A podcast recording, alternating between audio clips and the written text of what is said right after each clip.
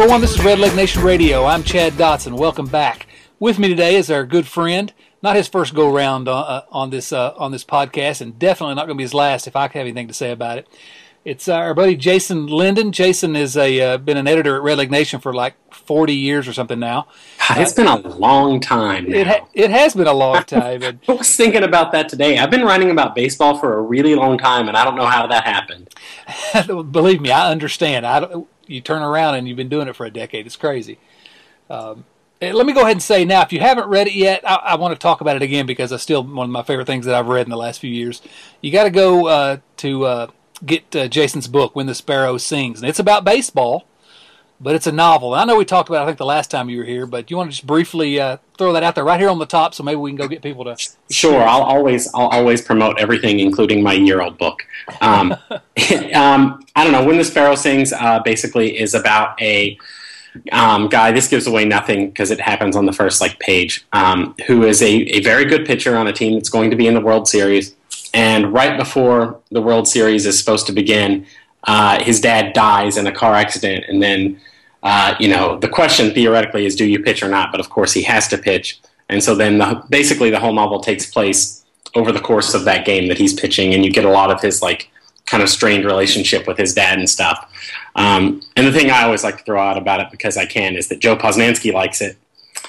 So that's big. That's, that's, huge. Yeah, that's my synopsis. Excellent. Yeah, no. Uh, if you've not, re- for some reason, you've been reading Redleg Nation and uh, and haven't, uh, or listened to the podcast and haven't gone and read that yet, you got to get it. So, uh, when the sparrow sings, Jason Linden. Now, so now let's get uh, let's get to the podcast, uh, Jason. How you been? Uh, I've been doing all right. How are you? How, how have you been, Chad? Oh, just uh, enjoying this red season like you would not believe. They're so good. I oh, mean, you think it's going to be a sweep in the World Series, right? Probably. If we I make mean, it, yes, we'll, the Reds will get swept. Swept if they make it.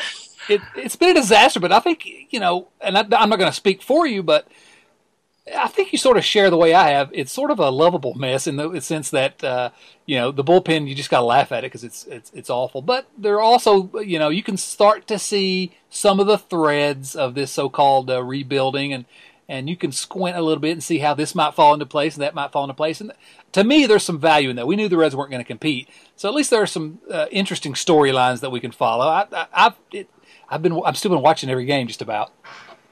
Yeah, it's a it's a terrible, terrible team, but we knew it was going to be a terrible team, which is way better than like last year when everybody was like, "Well, maybe they'll be pretty good," and then they were terrible. Um, you know, knowing they're going to be bad, and it's like, well, we're just going to throw garbage out there for the first half of the season, and then we'll start to come call up some of the young guys, and maybe it'll get a little better. That's that's a little easier to swallow than, oh, this team is supposed to make the playoffs. Oh, wait, no, they're in last place. Right, and you know they lost 98 last year, may lose 98 again this year or more. Uh, they were on pace to lose 111 at one point here the last couple of weeks. Although they have been resurgent here lately. They have. I think that this is uh, really a mirror image uh, of last season in the sense that, like you said, last year uh, they tried to pretend first of all that they could compete, and hmm. then at the beginning of the year they had uh you know the Cuetos and the the Michael Leakes and uh, all these guys, and the second half was a time when we saw. Well, you started, you know, seventy-eight rookie pitchers in a row. That may that, that may be hyperbole, but it's close. I, I don't think that's really hi, hyperbole. That's actually, I think, really close to how many starts in a row by rookie pitchers. Well, right, number of starts absolutely was true. Um, this year, though, maybe second half, there's a little bit more hope uh, that we'll get to see some things that are that are interesting as opposed to last year. Don't you think? Oh, I think so. Uh, a lot of hope. I'm I'm especially excited for Cody Reed. Um, you've, been, uh, you've been banging the drum for Cody Reed here lately. I, I have. I, I through through. Uh, I suppose you know. Uh, got a bit of good luck. Redleg Nation got a press pass to Louisville Bats games this year, and um, I've been able to go and watch them quite a bit because I'm the one who got the press pass since I'm lucky enough to live in Louisville. Um, and boy, he's just he's really good. um, That's one way to put it. You know, I mean, I know it's AAA, right? And AAA is is not the majors. Um, but boy, when I've seen him, you know, one of the things um, I've talked to some people about, just kind of on text messages and stuff, that I've noticed watching this many minor league games is you can tell the guys who don't really belong in AAA. Like they just kind of look better than everybody else. And every time he's on the field, Cody Reed looks better than everybody else. Um, and that's not just a sentiment I have. You know, I've talked to other people up in the press box; they feel that way. Um, you know, I've I've heard people in the Bats organization say that that you know he comes out and pitches, uh, and you know what's going on. And you know, maybe the most certainly he's had some really wonderful dominant starts. I, I saw him take a no hitter to the, I think the seventh uh, one time I, I went out. Um, I was in the stands with my kids that day, but um, but uh, there was a road trip start where he went out and um, he just got slaughtered in the first inning. He gave up a grand slam and, and, five runs total in the first inning, and then he came out and he pitched five more innings and struck out seven, and I believe he faced the minimum. So what happened was he went down and. Uh, uh, Ted Power, the pitching coach, was like, "Hey, you need to make this adjustment," and he made it and came out and dominated. So he didn't get rattled. He had a bad inning, like pitchers will have from time to time. And then he was just like, no, I'm, I'm fine now, and just destroyed the opposition for the rest of the game. So Cody Reed, I'm very excited. I think Cody Reed is much, much better than Robert Stephenson, which is not to say anything bad about Stephenson. I just think uh, I think Cody Reed actually has the potential to be uh, a Johnny Cueto type pitcher. Johnny Cueto, that name sounds familiar. Oh, that's who they that's who they traded uh, to get Cody Reed, uh, among others. Um, and that trade looks better and better every day, even though we all love Cueto. What I'll miss John Cueto until I die. That's yeah, just all to it. No question. One of the uh, Cueto is and will be one of the best uh, pitchers that we're ever going to see in a Reds uniform during our lifetimes.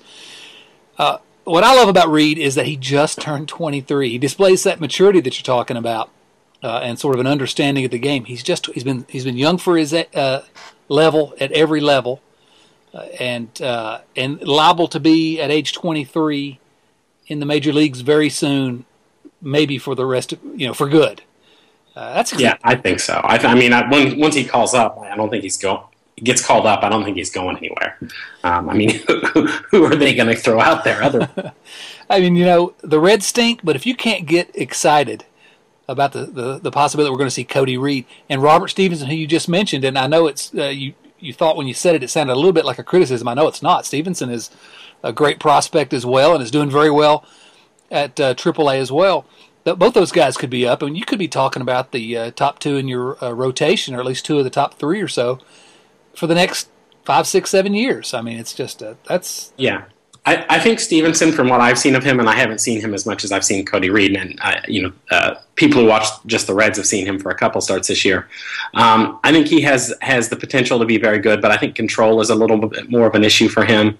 Um, you know, the most recent start I saw him, he had uh, he he just got shelled. I, it was it was awful, and he couldn't he couldn't find the plate half the time. But uh, we found out later from uh, the Shields uh, after the game that he had a cut finger that he didn't tell anybody about. So um, on his pitching hand. Right. So that that explained that. But he's had kind of some up and down control issues. He's the kind of pitcher right now where if he comes out and he's in that mode where he's finding the plate, then he's great. And if he's in that mode where he's not, then it's you know maybe kind of a little bit of young Randy Johnson time. right.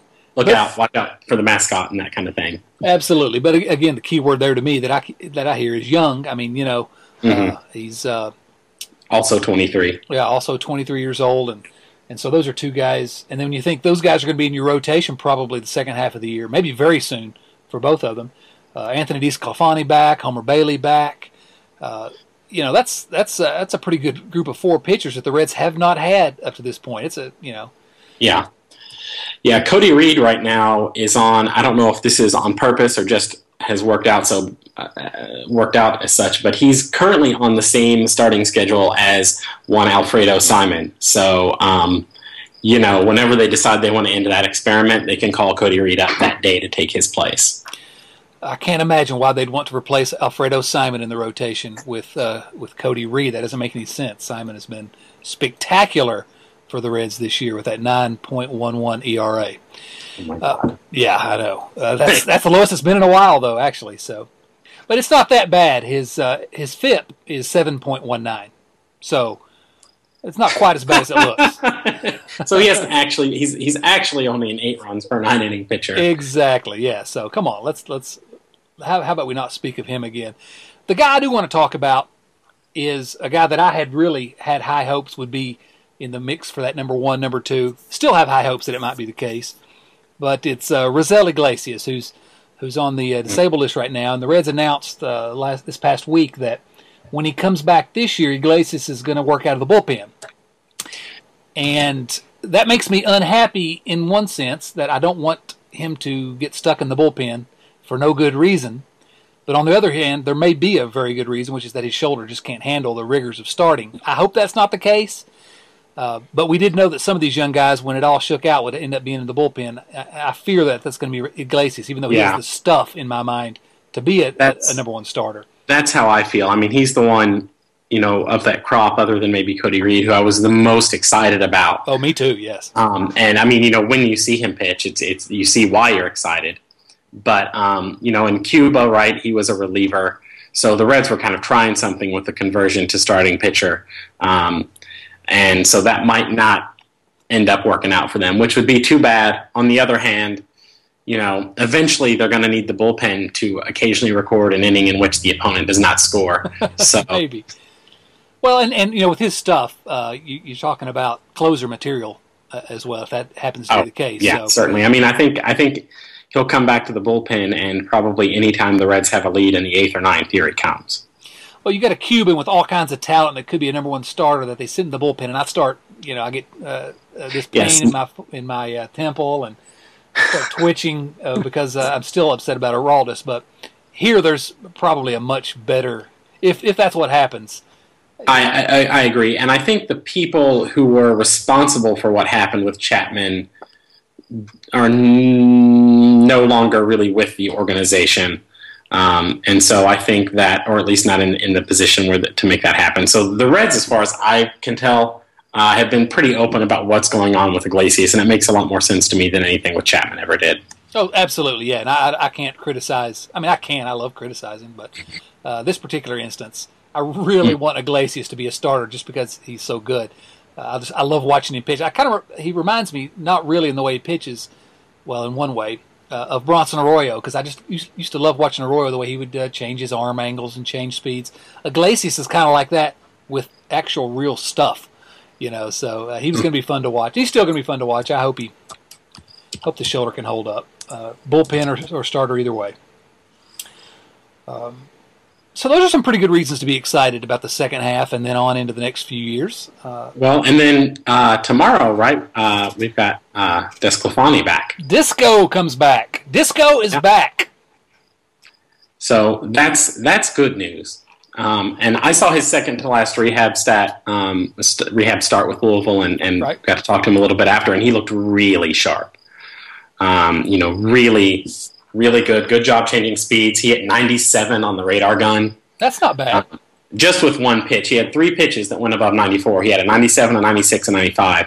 And he sat around 94, which is still a bit faster than he was last year. Oh, listen, sitting 94, that's fantastic as far as I'm yeah. concerned. He looked he looked really good. Um, and yeah, so I'm I'm excited to have him back in the Reds rotation. That that should be, you know, every five days, no reason to fear, at least about the starting pitching. Right. Yeah, and, and you know people forget uh, what a uh, sort of a revelation he was at times last year. You could you could see at times this guy's got it. I mean he's he can be a legit. He, he's probably not a number one starter material, but I mean this is a guy that can be a serious contributor in the next good Reds rotation, whenever that yep. is. He's he's I think a very solid sort of number three type yeah. starter. Um, you know, I kind of I wrote a post a while ago and I still I stand by this, saying that Homer Bailey by the end of the year may be the fifth best pitcher in the rotation. If if Iglesias were starting, I think yeah. probably could, you know. Well, I, mean, I guess there's a question about it, but uh, that's not yeah. out on too much of a limb. If if things if they basically if things worked out, if if, if guys performed to to their potential, you know, I, I think I, I, don't have any question in my mind. Really, I'm probably hyping him too much at this point, but I feel like Reed is going to be better than Bailey. Um, Iglesias, I think we all understand why it would be. And then you've got DeSclafani and Stephenson, and it's like, well, you could kind of lump them in a group with Bailey almost, you know. And it's uh, it, it, it's it's one of those things where it's like I feel I felt like for a number of years Reds fans really didn't appropriately appreciate Mike Leake because right. he was the fifth best pitcher on the team, but he would have been the third best pitcher on a lot of other quite good teams. Um, and uh, and I think you know it's that we're about to have another one of those crops. And you know, if these guys don't work out, it's not like they don't have 17 other uh, pitching prospects down there. So surely they can cobble together a, a, good starting rotation over the next couple of years. Absolutely, yeah. We've not even talked about guys like Amir Garrett. I mean, there, uh, there there's a really really good scenario you can uh, imagine, and really not be too far off the mark, where you could list out five really nice starting pitchers, and then you talk about guys like Iglesias and Lorenzen in the bullpen. That mm-hmm. changes mm-hmm. the way that bullpen looks. And, yep. and all of a sudden, your pitching staff's in pretty good shape for the next few years. Finnegan's probably destined for the bullpen eventually. Um, Finnegan, hadn't you mentioned him? He's been fantastic. Uh, John Lamb, who is you know certainly not he's not a world beater, but you don't you don't mind him as a middle innings guy at all. No, no, absolutely. I mean, you know, you know, Lamb could work his way to be the fourth or fifth guy in the rotation. You know, yeah. Uh, There's as, as, well. So so much, so much potential in the starting rotation. Um, so much potential, I think. Oh, it's the single biggest reason to be optimistic about this team's future. Uh, I think they really did a good job. Uh, Walt Jocketty, you got to give him credit in, in some respects in turning turning over some of these uh, guys they had to trade into legit legit pitchers. Now, what are they going to do on the offensive side? That's going to remain to be seen. Uh, there are a lot, more, lot more holes to fill there, a lot more questions. But and I will also, while we're kind of talking about it, give give kudos to the Reds for once for seeming to really stick to a plan, which was this year we're not going to worry about winning, we're going to worry about reloading or whatever for for the next couple of years, and they've done that. Like, I mean, this, who boy, the Reds have been bad. Right, they didn't panic during that 11 game losing streak. Right. They weren't like, oh no, we've got to no, we've got to you know bring some guys up. Well, let's let's promote the prospects so that they're winning. Like, and it's you know I know some Reds fans got really out of joint about it, but I don't care. like I just I just don't care if they're gonna if they're gonna stink, let them stink. It's not like they're gonna get anywhere near the playoffs. I'd much rather they like make sacrifices this year to be really good next year instead of makes you know pull some guys in and okay maybe we win 74 this year and 80 next year. No, like no win 60 this year and 85 next year. You know, it, it, not that it'll work that way, but you know, I feel like that's sort of more their approach, which I'm happy about. Oh, me too. I, no, no question. You know, uh, it wasn't that long ago. You think about Homer Bailey's uh, first start when his debut. You know, it was a bad team, and they kind of maybe more PR than just about anything else, and, brought him yeah. up when maybe he wasn't completely ready. Well, and there was that whole, whole decade, right, where where where they tried to sell it like it was going to be a good team, and the best they could ever manage was mediocre because they never they never dedicated themselves to really you know letting that, that sort of talent grow when it needed to grow. Right, uh, right, right. Addressing the fundamental problems that have caught that caused them to be non-competitive, and and and you hope they're gonna the term I'd like to use because of all things uh, until we get an NBA team in Cincinnati. I'm a Philadelphia 76ers fan, and trust the process has been their uh, motto until they fired they panicked and fired their GM. So, or well, he forced him to resign basically. So uh, so far, the Reds are trusting the process. Though whatever, I don't know if it's the right plan that they've laid out. I don't know if it's going to work, but they are sticking to it so far, and I think it's got as good a chance as anything else that the, that this franchise, that this organization is likely to do. It's got as good a chance of success. Uh, I, I, think so far so good. Uh, yeah, I, I agree. So far so good. Now the question is going to be how do you fill in some of these spots on the offensive side of the ledger that are going to be problems for the next few years. You know, Jesse Winker is maybe going to be up. Uh, Jose Peraza might be a might be a player. You know, other than that, not a whole lot waiting in the wings uh, in the minors. Yeah, we do have um, Phillip Ervin coming eventually. Um, he seems to have. I've, I've kind of been watching him closely. I, he's just some some prospect I happened to get interested in a few years ago, and he and Winker both had that same wrist injury, that one that Jay Bruce had a few years back, that just kind of kills your power for a while. Yeah. Um, and uh, Ervin's power has really come back. I always tell people when they look at his numbers that league, that Double A league that he plays in, and Doug Gray can tell you all about this, but it um, really is is hard on. It's a really pitching heavy league um, with the stadiums, so you can't pay attention to batting average at all. But if you look at him relative to his league, he's really, really tearing it up. Um, and I'm kind of waiting for him to get promoted to Louisville so I can watch him. Um, but, but he's, a, I think he's a potential uh, outfield solution as well coming. Um, though he's, you know, uh, uh, I think a year older than Winker and a little bit behind Winker, so there, there's an extra asterisk there certainly. But there's at least some potential there. But yeah, you're right. Other than that, there's not too much in the system hitting wise.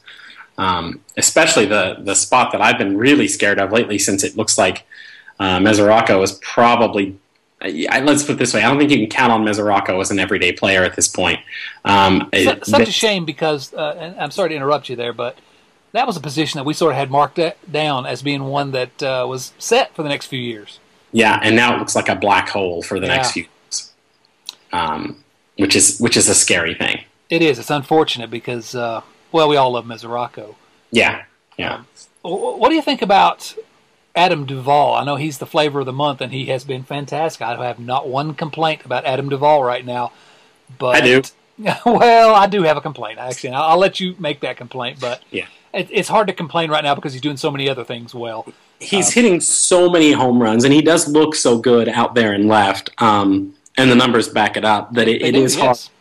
But and I, I, also know that I'm I'm sure you know exactly what my issue is with Adam Duvall because I think we've talked about it on Twitter. Um, but uh, yeah, he doesn't walk any, and he doesn't walk any in an historic kind of way. Like I've been staring and staring and staring at the numbers, and you just you can't walk as little as Adam Duvall walks and be a good hitter in the long term. It's not possible. No one has. He's either entirely unique in the history of Major League Baseball, or um, he's Wiley Coyote who's uh, run off the cliff and hasn't looked down yet. Right. And what concerns me is that uh, you know we could be talking small sample size. Maybe you know his plate distance is not as bad as it looks because it's just a couple months. But then you start to drill down a little bit, and he's he's swinging at a lot of pitches outside the zone, but he's. I'm going to have to see if I can remember this correctly, but he's had fewer pitches thrown to him out of the zone than uh, than any other red, I think. So yeah, he's getting plenty of pitches in the strike zone, but yeah. he's still swinging at things out of the zone, which means you know basically I assume that you know he's still relatively new, and pitchers haven't figured out that they don't have to throw him strikes yet. Um, and you know, you, the thing about you said that that maybe we're dealing with small sample size with his walk rate. Maybe, but the, the thing that's scary is that his minor league numbers aren't that much better in that category. Like they're a little better, like you would expect minor league numbers to be, but not in a oh wow, you know this is something weird going on here they, they, I'm I'm I'm scared about Adam Duvall. I think people are getting. I you know as with any Reds player, I hope that he continues to be a wonderful player forever. I hope he hits a million home runs, and I don't care if he walks one percent of the time. If he hits 80 home runs, you know, great, cool. But I don't think it's particularly likely, and I think people are getting more excited than his performance merits because it is it has been such an exciting sort of little period there. Sure, and, you heard it here first. Uh, Jason Linden, right here on Red Leg Nation Radio, said that it's possible that Adam Duvall could hit 80 home runs. I heard it. Uh, well, let me. You know what surprised me about Adam Duvall? Obviously, the you know home runs didn't really surprise me that much because he's always been a power hitter. 6'11 slugging percentage. That's that's going to be difficult to sustain. Yeah. But his reputation was as a hack with the glove. And by every measure, including the eye test, he's actually doing a pretty good job out in left field. And, and that yeah. really surprised me because I did not expect that. Well, it was as a hack with the glove at third base, right? Hadn't exactly, he been prim- yes. primarily a third baseman in the minors? And then they finally decided, oh, wait, no, no, no, you can't actually do that. So we're going to let you play the outfield. Um, and yeah, he's been, I, I, think, a lot better out there than anybody expected him to be. Um, and so if he can keep it up, you know, then cool. Well, that provides some value, and then if he uh, regresses uh, to the mean, and you know, with the power, he's not going to get on base a lot, but with the power, maybe uh, maybe he can be an average hitter overall, and, and, with good defense, and that's something that's actually better than most of what we've had in left field for the last well since Adam Dunn. Yeah, you know, yeah. so uh, maybe we can live with that for a couple years. Yeah, I'm just I'm just scared because I don't think it's even going to last to the end of the season. I really, I, I really really don't. I keep I've looked at the numbers so many times trying to find a way to say like, okay, here's the angle that Adam Duvall is working, and I just I cannot find one. Well, and, and one of our other guys at Red Leg Nation, Chris Garber, suggested I think yesterday on Twitter, you know, it really might not be a bad idea to think think about trading Adam Duvall right now because when is his value going to be higher? Yeah, um, well, and I, I had a similar post on on Red Leg Nation and and got at least semi torn apart by it by by select people, and it's just like that completely completely uh, skipped my mind. But yes, that was a great post, and it did get a lot of uh, a lot of engagement. Let us say. about trading him, and, and I think it's a reasonable, you know. But the other the other flip side of that is that other teams have to know the same things that we know. You know that it's not likely to last, but maybe somebody's desperate. Well, yeah, you know, my my kind of thought on that is that. Um, and I don't know. I need to look into this and see. But I, I, have this kind of theory that, that since 10 teams make the playoffs now, there are so many more buyers than sellers that, you know, what you aim for is some team that's just desperate to improve in any way and just see what you can get. Um, I feel like the the handful of sellers ought to be able to ask more for more than they used to be able to ask for because almost everybody's a buyer. The Reds definitely should be sellers this year um, relatively speaking. So, you know, if somebody will give you a legit prospect for him, take it. You know, maybe don't take some sort of non prospect or some C level prospect. And in that case, see what Duvall does. And, you know, worst case scenario, maybe he's a, you know, fourth outfielder who hits you a home run every now and again. Yeah. Um, but if you can get something legit for him as the trade deadline approaches, then do it. Well, absolutely. I, I think I think we all thought he was a throw in in that uh, Mike Leake trade, basically. Duvall was. I think we all thought, well, if he turns out to be sort of a fourth outfielder with some pop, that's you know that's pretty good. That'll help a team. Um, and All Star, yeah, I, mean, I, don't know. You know, I, I, don't think any of us yeah. saw him being in that conversation. But and uh, speaking of of potential Reds All Stars, we ought to talk about Zach Cozart. Who? Uh, oh, Cozart, right, the shortstop. Yeah. Yeah. What a year! My goodness. Right. Uh, and he keeps hitting. He's actually keeps getting a little better. yeah, know? it's uh, you know, I I was a Cozart booster for a really really long mm-hmm. time, and then he just had that horrible year in 2014, and I was looking at his age, and I was like, okay, we've got our useful years out of Zach Cozart. You know, he came up late. He wasn't supposed to be good for for long anyway. Time to you know, time to send him packing, like trade him, send him on his way, and then you know, last year before he got hurt, and then into this year, you know, he's had 400 plate appearances now, and he's generated more than three wins above replacement in those 400 plate appearances. That's a really good shortstop. Um, yeah, who, who saw that coming? Not me. Uh, I was like you, uh, sort of. I mean, I was really down on his hitting, but I did. I, I wrote a uh, a piece for I think for Cincinnati Magazine after that terrible year, um, saying I think the title was actually "In Defense of Zach Cozart," saying he's so good with the glove that if he can just hit a little bit better, yeah, this, this is a guy that's worth having in your lineup. If you bat him eighth and uh, uh, and he, he, gets back to because he had pop early in his career and he just lost it for a couple years. It's yeah, it's kind now. of the, the, Billy Hamilton thing, right? Where it's like you don't have to be great, you just have to hit good enough. Yeah, exactly. And uh, never did I expect him to. He's much better than good enough right now. You know, the 303 batting average, 332 on base no, percentage. I mean, uh, if, if he were homers. All year long, he's a fringe MVP candidate. Yeah, when you when you combine it with with his glove, which, as I uh, said when I talked to to Bill uh, Lack in our, one of our last podcasts, he his he's not missed a step defensively. I was afraid that he was that injury was so horrific last year. I was afraid he'd lose a step, but I, yeah, you know, his I mean, been really good. It's been good, and uh, but what do you do with the guy? He's thirty years old that's that's the question, right? And yeah. you know, I think there was some chatter about this on on Twitter today. I think because everybody's kind of thinking about the draft, and we'll probably get to that a little later. But like, you know. I'm going to sound like a hypocrite here, and that's okay. I'm, I'm fine with contradicting myself. I contain multitudes and all that. Um, but Cozart doesn't walk either. you know, his his career walk rate is 4.7 percent. He's walking four percent of the time this year. Like he doesn't walk either. But what he does do that, that Duvall doesn't do is make contact. Yes. You know, he's striking out at below the league average instead of way above the, the league average. And Cozart only strikes out about 13% of the time right now, which is much better than the league average. I was looking at all these numbers this morning for a column I'll have in a, in a while.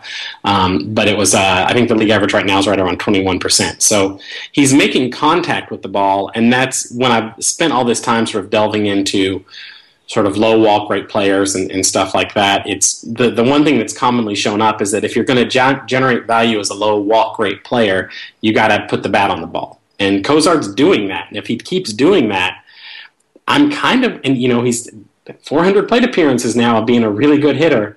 Um, I'm kind of coming around to the idea that you know maybe you're like, hey Zach, you know how about if we extend you through maybe your age 34 season? Oh, and, you know, worst case, you know, well, he's got, looking at this, one more year of team control after this. And if he's, you know, his numbers right now have him at about a four and a half, five win player over a full season. There aren't too many shortstops like that. No, there are not. And the Reds don't have anybody coming through the system who everyone is sure can play shortstop. There's Peraza, who we'll talk about, but I think people are kind of mixed on him. And I can talk about why with that in, in a minute. But if Cozart is a good is good for say you know three four wins at shortstop. Keep him around and, and he doesn't seem to me like the kind of guy who's gonna if he hits that point where he's not producing where he's gonna like lose his mind if you're like okay you know you're our utility infielder now.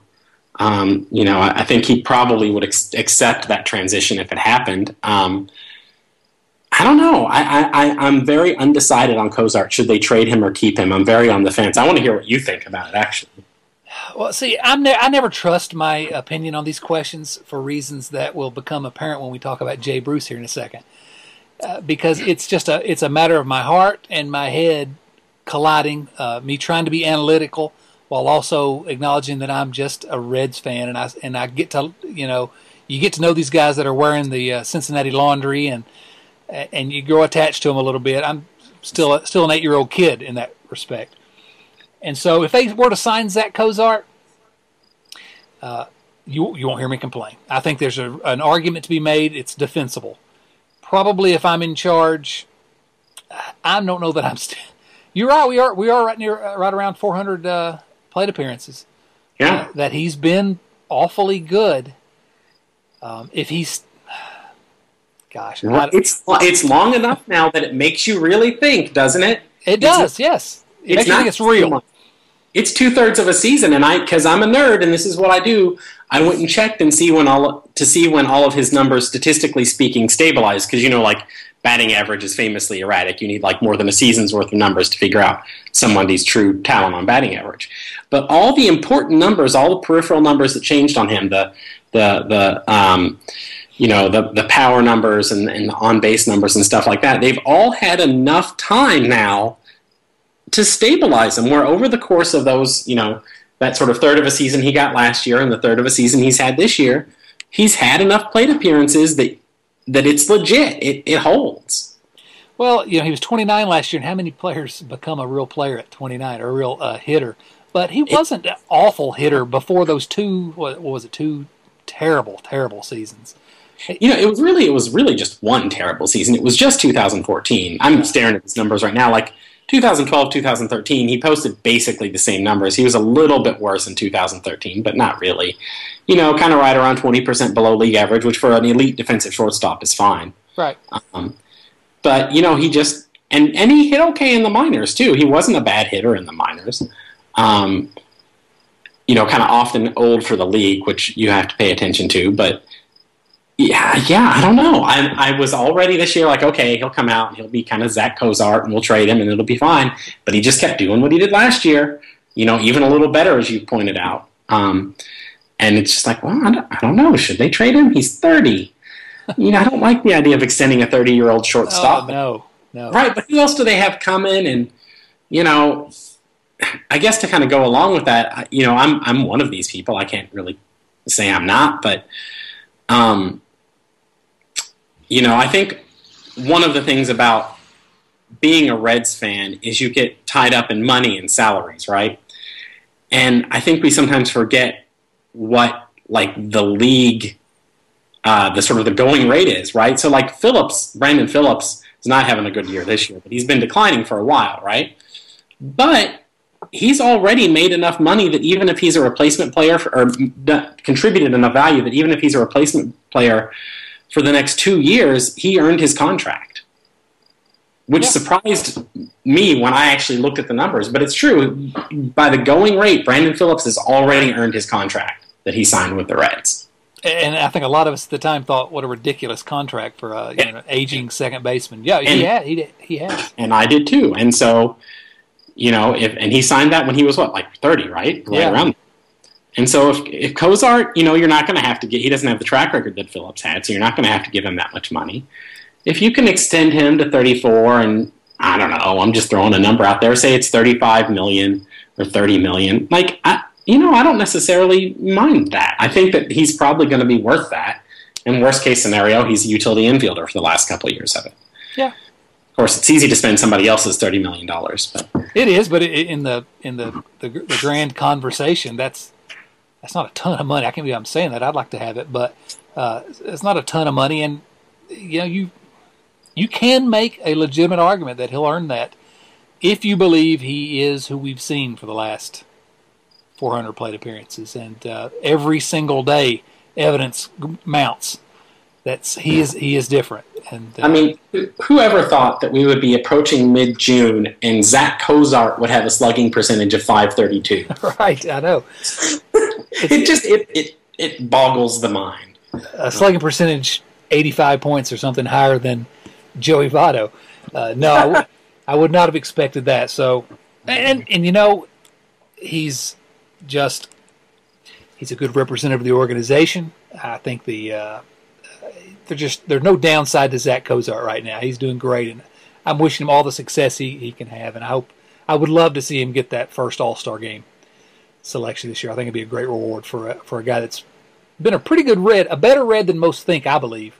Since he, yeah, since I, think, he came I think so too. I think he's an underrated red. I do too. Um, and and you know, also it's one of the people talk a lot about you know what's fun to watch, and I, I got into an argument on Twitter with somebody who was like, you know, walks are boring. It's like, well, you know, walks actually kind of are boring, but great defense is not boring.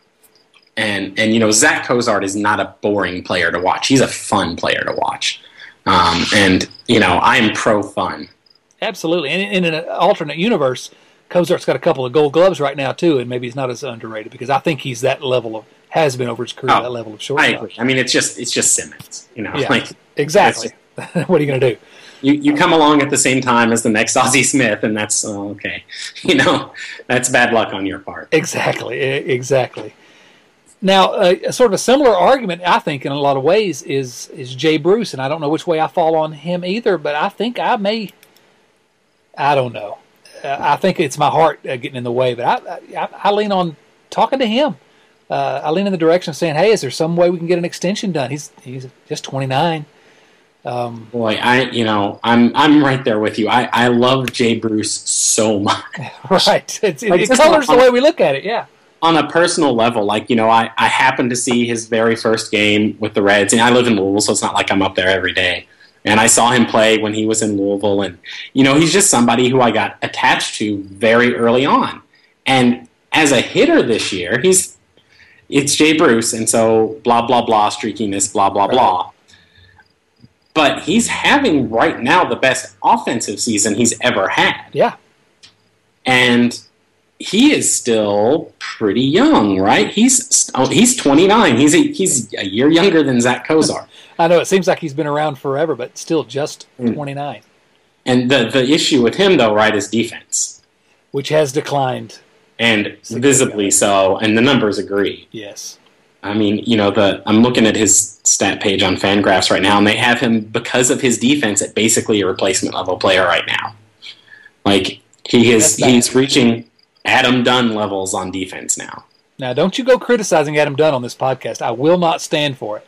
And now I, I love Adam Dunn, and I know you do too. But I know you also know that when his legs went, they went. Oh yes, oh yes. And it kind of, you know, but it's it. You, I'm also looking at, I guess we should say, and and and I'm sure most people listening know that, that these defensive statistics are really unreliable over even season long sample sizes. Right.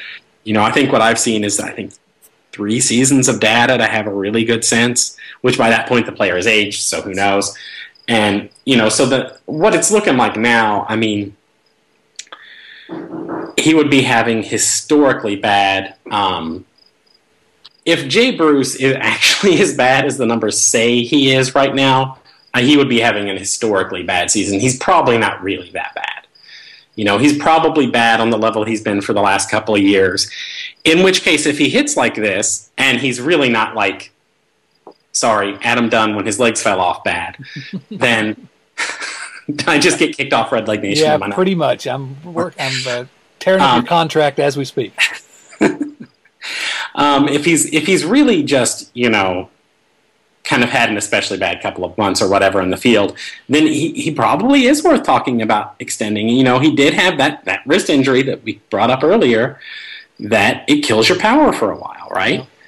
And you know, it the the power kind of he had that real bad slump at the end of the year last year, but a couple months in last year, his power just all of a sudden snapped back, and it's been there this year. So if he's going to be the old Jay Bruce with power, I, I don't know. I mean, I think you I could justify talking to both those guys and seeing if you can get a reasonable contract uh, for both of them. I think and, with Bruce, the red flag is obviously defense. I will say this: if we're talking, and I'm, I'm not talking about defense here, but purely from an offensive standpoint, if I'm trying to decide who I want to rely on in my outfield, I'm going to rely on Jay Bruce a lot quicker than uh, than Adam Duvall. Oh, absolutely. Yes. I mean, because Jay Bruce is two years older than Adam Duvall. I don't he's even a full two years older. I don't think he is. So less than two years older than Adam Duvall, and has you know, almost infinitely more major league experience. Two-time um, All-Star, yeah. I mean, it's just not yeah, close. and he's and he's been a, a very good player for a lot of it. So I, you know, I'm more confident that that Jay Bruce will continue to hit despite these last two pretty rough years than I am that Adam Duvall will continue to hit. Yeah, I think there are uh, again there are reasons to believe that he's a different hitter, and it may just be getting too excited over a good couple months. But I have a, sort of a similar story about when he first came up. We all were excited about him coming up anyway, number one pick, and just uh, he was the second coming, I guess. Uh, right after he was called up, and if you remember the first couple weeks, he just was tearing the cover off the ball, and he just uh, yeah he destroyed the ball. Yeah, and and we actually happened to be in uh, in New York uh, right after he came up, and I'm walking around uh, Midtown New York, and there are people. The Reds were in town to play the Yankees that week, and that's the reason why I planned my trip. I wanted to go see the Reds play at Yankee Stadium, and there were people walking all over the place wearing these Jay Bruce jerseys, you know, these these uh, yeah, t-shirt. Uh, jersey Jay Bruce everywhere. I mean, it was just, and then uh, you know they'd see somebody else and they'd yell at each other, and it was really just a strange, strange uh, thing that I've never forgotten. And so some of that excitement that Bruce uh, brought early on um, and I'll, I'll tell you an, early, an early on Jay Bruce story. I don't know if you read this or recall it. Um, I'm pretty sure, I think I'm remembering, I'm 99% sure I'm remembering this right. But one of the ways sort of Jay Bruce found his way into my heart quickly is somebody asked him about his really hard, hot start in the major leagues, and they asked what he attributed it to, and his answer was small sample size. All right. And it's like, good, good. You've got your head on your shoulders, kid. God knows. Um, one, one of the reasons also why I'm fond of Bruce is that when he was in uh, in Louisville, as a matter of fact. Actually, now that I think about it, he may have been at Dayton, but he gave us an interview for Redleg Nation, and uh, mm-hmm. really we re- really appreciated that. But um, so I, you know, I think I think both those guys, Cozart and Bruce, I can make a good argument as to uh, why the Reds should try to sign them. I can make an equally good argument that the Reds really need to try to sell high here and, and see what they can get that can help them on the next uh, good Reds team. But if the Reds really truly believe and this is what they've said that they believe that in 2018 is when they think they can be you know competitive, whatever that means. It can be competitive again. Uh, if that's the case, and you think in the next two years the Reds are going to be back to being a, a, a decent team, I think there's a pretty good chance that Cozart and Bruce can be valuable members of that next competitive Reds team. Um, yeah, I, I would tend to agree with that. And you know, as as we've kind of talked about, they also slot into places where there are kind of still some holes, right? Exactly, and that, that was the point I was going to make. Is that that solves a couple of the problems that the Reds were going to have anyway. They're, they're you know they've got lots of spots they're going to have to fill. That would take two of them out of the equation. Um, yeah, and you know I, I, think I I have been and still am, for instance, you know, um, a Billy Hamilton believer. I think I think he'll get it figured out. Um, you know, when, when people gripe about his bat, I always tell them to go look at Ozzie Smith's uh, first couple of years when he was Billy Hamilton's age, and he was just an, an abysmal hitter and turned himself into an, an, into an acceptably decent hitter. And that's all ha- Hamilton has to do. If he's within shouting distance of a league average hitter, he's an all star. Yes, um, because of his defense. Um, but you know, I also still acknowledge the fact that Billy Hamilton might not cut it long term you know, if if he can't get the bat there and sustain it over a long period of time, then all of a sudden, if you've gotten rid of Bruce, then you're. I, I don't think Jesse. Well, I can tell you, having seen him in Louisville, that Jesse Winker cannot cover enough ground to, play all three outfield spots. not Billy Hamilton might be able to, but not yeah. Jesse Winker. Yeah. Jesse, Jesse Winker has a good enough challenge trying to cover one corner right. outfield spot. And I'm a Jesse Winker believer, but he's he, he's not gonna. He, he's not going to win beauty contests with his defense. Let's right. put it that way. Well, um, Billy Hamilton, again, if you want to squint and we're trying to be optimistic, you look, he's just 25, and, and this year, for the first time in a, in a while, he's so far a third of the way into the season shown real progress at the plate, uh, in my opinion. And uh, so, I, yeah. you know, uh, I, am with you. There's a chance I'm not 100% sold on him being able to really uh, sustain uh, anything with the bat long term. But you know, the thing I, the thing I've always liked about Billy Hamilton is, and this is people, initially this is going to sound weird. There is one aspect of him which reminds me of Joey Votto, which is that whenever he knows what he's not good at, and he'll talk about how he's trying to improve it. He doesn't have the talent. You know, he's not Joey Votto. He's never going to be Joey Votto good, but to have a player who is very much in the mold of I want to work on my weak spots so I can get better. I'm a lot more comfortable letting those guys mature than the guys who kind of come up and are like, yeah, this is just what I do. And there are plenty of players like that. And, you know, if you're good enough, that flies. But I like that Hamilton is always willing to work on his game. Yeah, absolutely. And he's been doing that since he first came up. You, have been hearing him say things like that. And, and they were, uh, he sounded a lot like Joey Votto. I remember early on in his first uh, spring training. I remember hearing a, couple of conversations with him. Uh, was first conversation after being handed a role in Cincinnati. So uh, he is reputed to be a hard worker. Who knows? He's again just 25. I'm mm-hmm. not ready. I'm not ready to give up on him. I mean, he's got a, he's got several years before those legs go. That's for sure. I mean, he's still you. I watch him run, and I still think that the speed is messed up on the video. It's amazing. Yeah, it's it's he's just so much fun to watch it. And, and, like we all say, if he could just get on base more, uh, that's he's so much fun. Uh, defensively, obviously, he's fun to watch, but running those bases is just a, a revelation. Something none of us have ever really seen, and. Uh, I just wish he could get a chance to demonstrate that more. And, and he has this year a little bit. Uh, he's demonstrated it more. Higher on base percentage than your boy Adam Duvall. Right? so. Yeah, I I mean that slugging percentage is lagging behind Duvall a little bit. A little, but, uh, little. But you know, even that, I, you know, that's something I was talking about not long ago. He has. I'm going to look here real quick. All of last year, and he he was hurt some, so 412 plate appearances or no, that's at bats. How many plate appearances? 454 plate appearances. He had 15 extra base hits. He has 15 extra base hits already this year. Right. I mean, that's the, when it's June and you've matched your extra base hit total from the last year when you played most of the season. You you have made some steps. Yeah, pretty pretty safe to say there's some improvement. Uh, absolutely. Yeah. So yeah. fingers crossed. The, the only other guy that I wanted to really sort of talk about on the, the current team that we've not talked about. It, I promise it's not uh, Caleb Cotham or Blake Wood. Um, it's Dan Straily, and this guy, I, I, love his story because he was traded uh, after going through all the spring training with uh, Houston. He was traded on March 28th to uh, San Diego for a 35 year old catcher, uh, backup catcher. He was uh, placed on waivers three days later where the Reds grabbed him. So that basically for free. Grabbed him off the scrap heap. Um, I don't think San Diego really wanted to lose him, but uh, they were hoping to sneak him through and send him to AAA because he wasn't good enough to make the uh, Padres opening day uh, roster. Comes to the the Reds grab him. He makes the opening day roster uh, into the in the bullpen without ever having made a single appearance for the Reds. It's reported that the Reds front office had, hadn't actually seen him pitch. And they just they grabbed because they needed arms. They needed arms that were cheap. And yeah, I mean, I was going to say, you know, look, in, in fairness, I've, I've, got a four-year-old son, and, and, we've been learning about baseball lately. I think he might have enough of an arm for the Reds bullpen right now. That's true. Like, That's true. It didn't take much, right?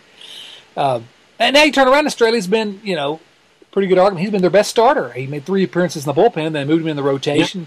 Yeah. Got a 3.34 ERA in uh, in 10 starts, and yeah, and the, and the peripherals aren't quite that good, but like no. overall, he looks like he's been about an average starter, major league starter so far. And hey, I'll take that. right? Yeah, like, everybody will take that from the Reds right now. Like you said about Mike Leake earlier, you know, even if you say Mike Leake is a league average pitcher, there's value in a league average pitcher. That's uh, that sounds like a criticism to a lot of people. There's value in that. No, I think you know the. I think the way I, I sort of finally contextualized it for myself was when I realized that Mike Leake was, you know, league average or maybe a little bit better than league average, and he was the Reds' fifth best pitcher. An average baseball team has a league average pitcher as their number three starter. So if you have a league average pitcher as your fourth or fifth starter, then you have yourself a, a pretty nice pitching rotation. You know, that's and that. Absolutely, no question. And uh, okay, is Straily going to be a, a Mike Leake for the next few years? Well, no. Okay, maybe no, not. No. Uh, but can he be a good pitcher for this team for you know a few years? Well, the Reds have him under uh, under lock and key at very favorable terms for I think the next four years. I believe. Maybe, yeah. Maybe even longer. That's that sounds right. I mean, you, you know, he's been up and down a bunch, so you'd have to look at the service time. But yeah. He, yeah, yeah, he's had options, um, but he, I think they've got him for four years. I believe that's what I saw when I was uh, researching yeah, that sounds right on him. And so, he, you know, 27. That's another guy. Yeah. Plug him into the bullpen.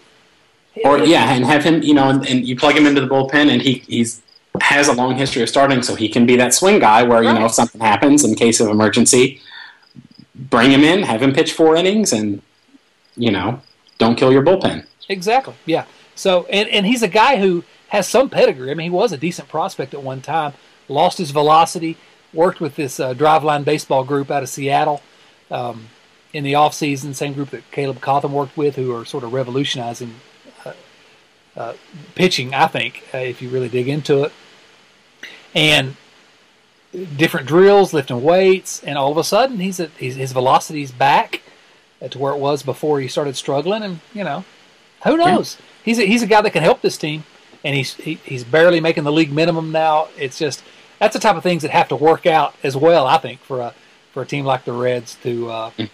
They need guys like that, and uh, you, have got to find those guys, and you've got to find the kind of the guys who aren't being valued correctly, right? It's yeah. it's the everybody thinks that, that sort of Moneyball is just about statistics or whatever, but it's really just about who has a skill that nobody else is paying attention to that you can use. Grab that guy. Yeah, allocate your resources in some of these places right. that are. Uh, you can get him cheaper than you could get the same amount of value from somebody doing something that everybody's paying attention to.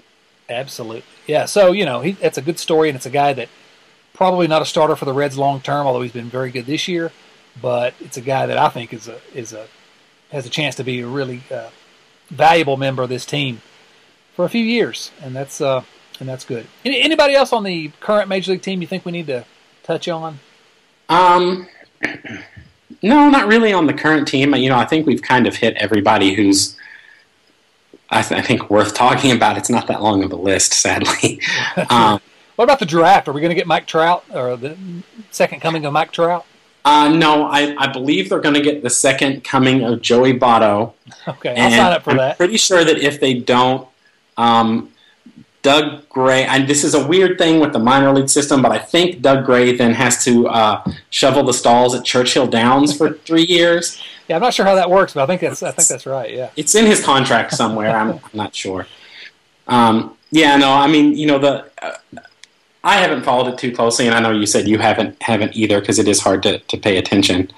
Um, um, that I kind of wanted them to go with kind of an on base percentage guy, um, as as I do. Though I just happened to look over um, at Twitter, and apparently a source it's it's not a it's not a confirmed thing, but is that the Reds are going to go after AJ Puk, and that may you know we'll know by the time you get this podcast up, we'll know who they've gotten, but we don't right now. Um, so you know, who knows? You, that's the kind of thing where you, you, draft your player and you wait three to five years and then you see what you get. But no, no, I don't want to hear about wait three to five years. If they draft AJ Puk, Twitter will melt down tonight because why are they drafting pitchers? They already got all these pitchers. They need to draft a position player. That's my imitation of the of the eggs on yeah. Twitter. So I hope you enjoyed that. Uh, but, I did. But it, it will it will uh, melt down. Um, are there any names that uh, you say you're, you're, looking at on base percentage? Any particular names you'd like to see the Reds um, think about? Is that number two? I, I know his name when I look at it. this, is how closely, this is how closely I followed the draft. It's the third baseman from Tennessee. That's the guy I was going to ask about, and I can't remember. his name now. Senzel, Senzel, yeah. Yeah. Uh, Right. That's the guy who uh, I don't know. I saw I saw him as one of the guys the Reds were at least uh, in the mix on. Um, he's an on base guy. I knew he was a great hitter. Uh, Yeah, he's an on base guy. I think when I and this is, I mean, I'm just parroting the stuff that Doug has written. Doug does a great job of covering the minors, but he's walked like twice as many times as he struck out. Um, you know, the other hitters that I think were being looked at were were much more sort of power oriented guys.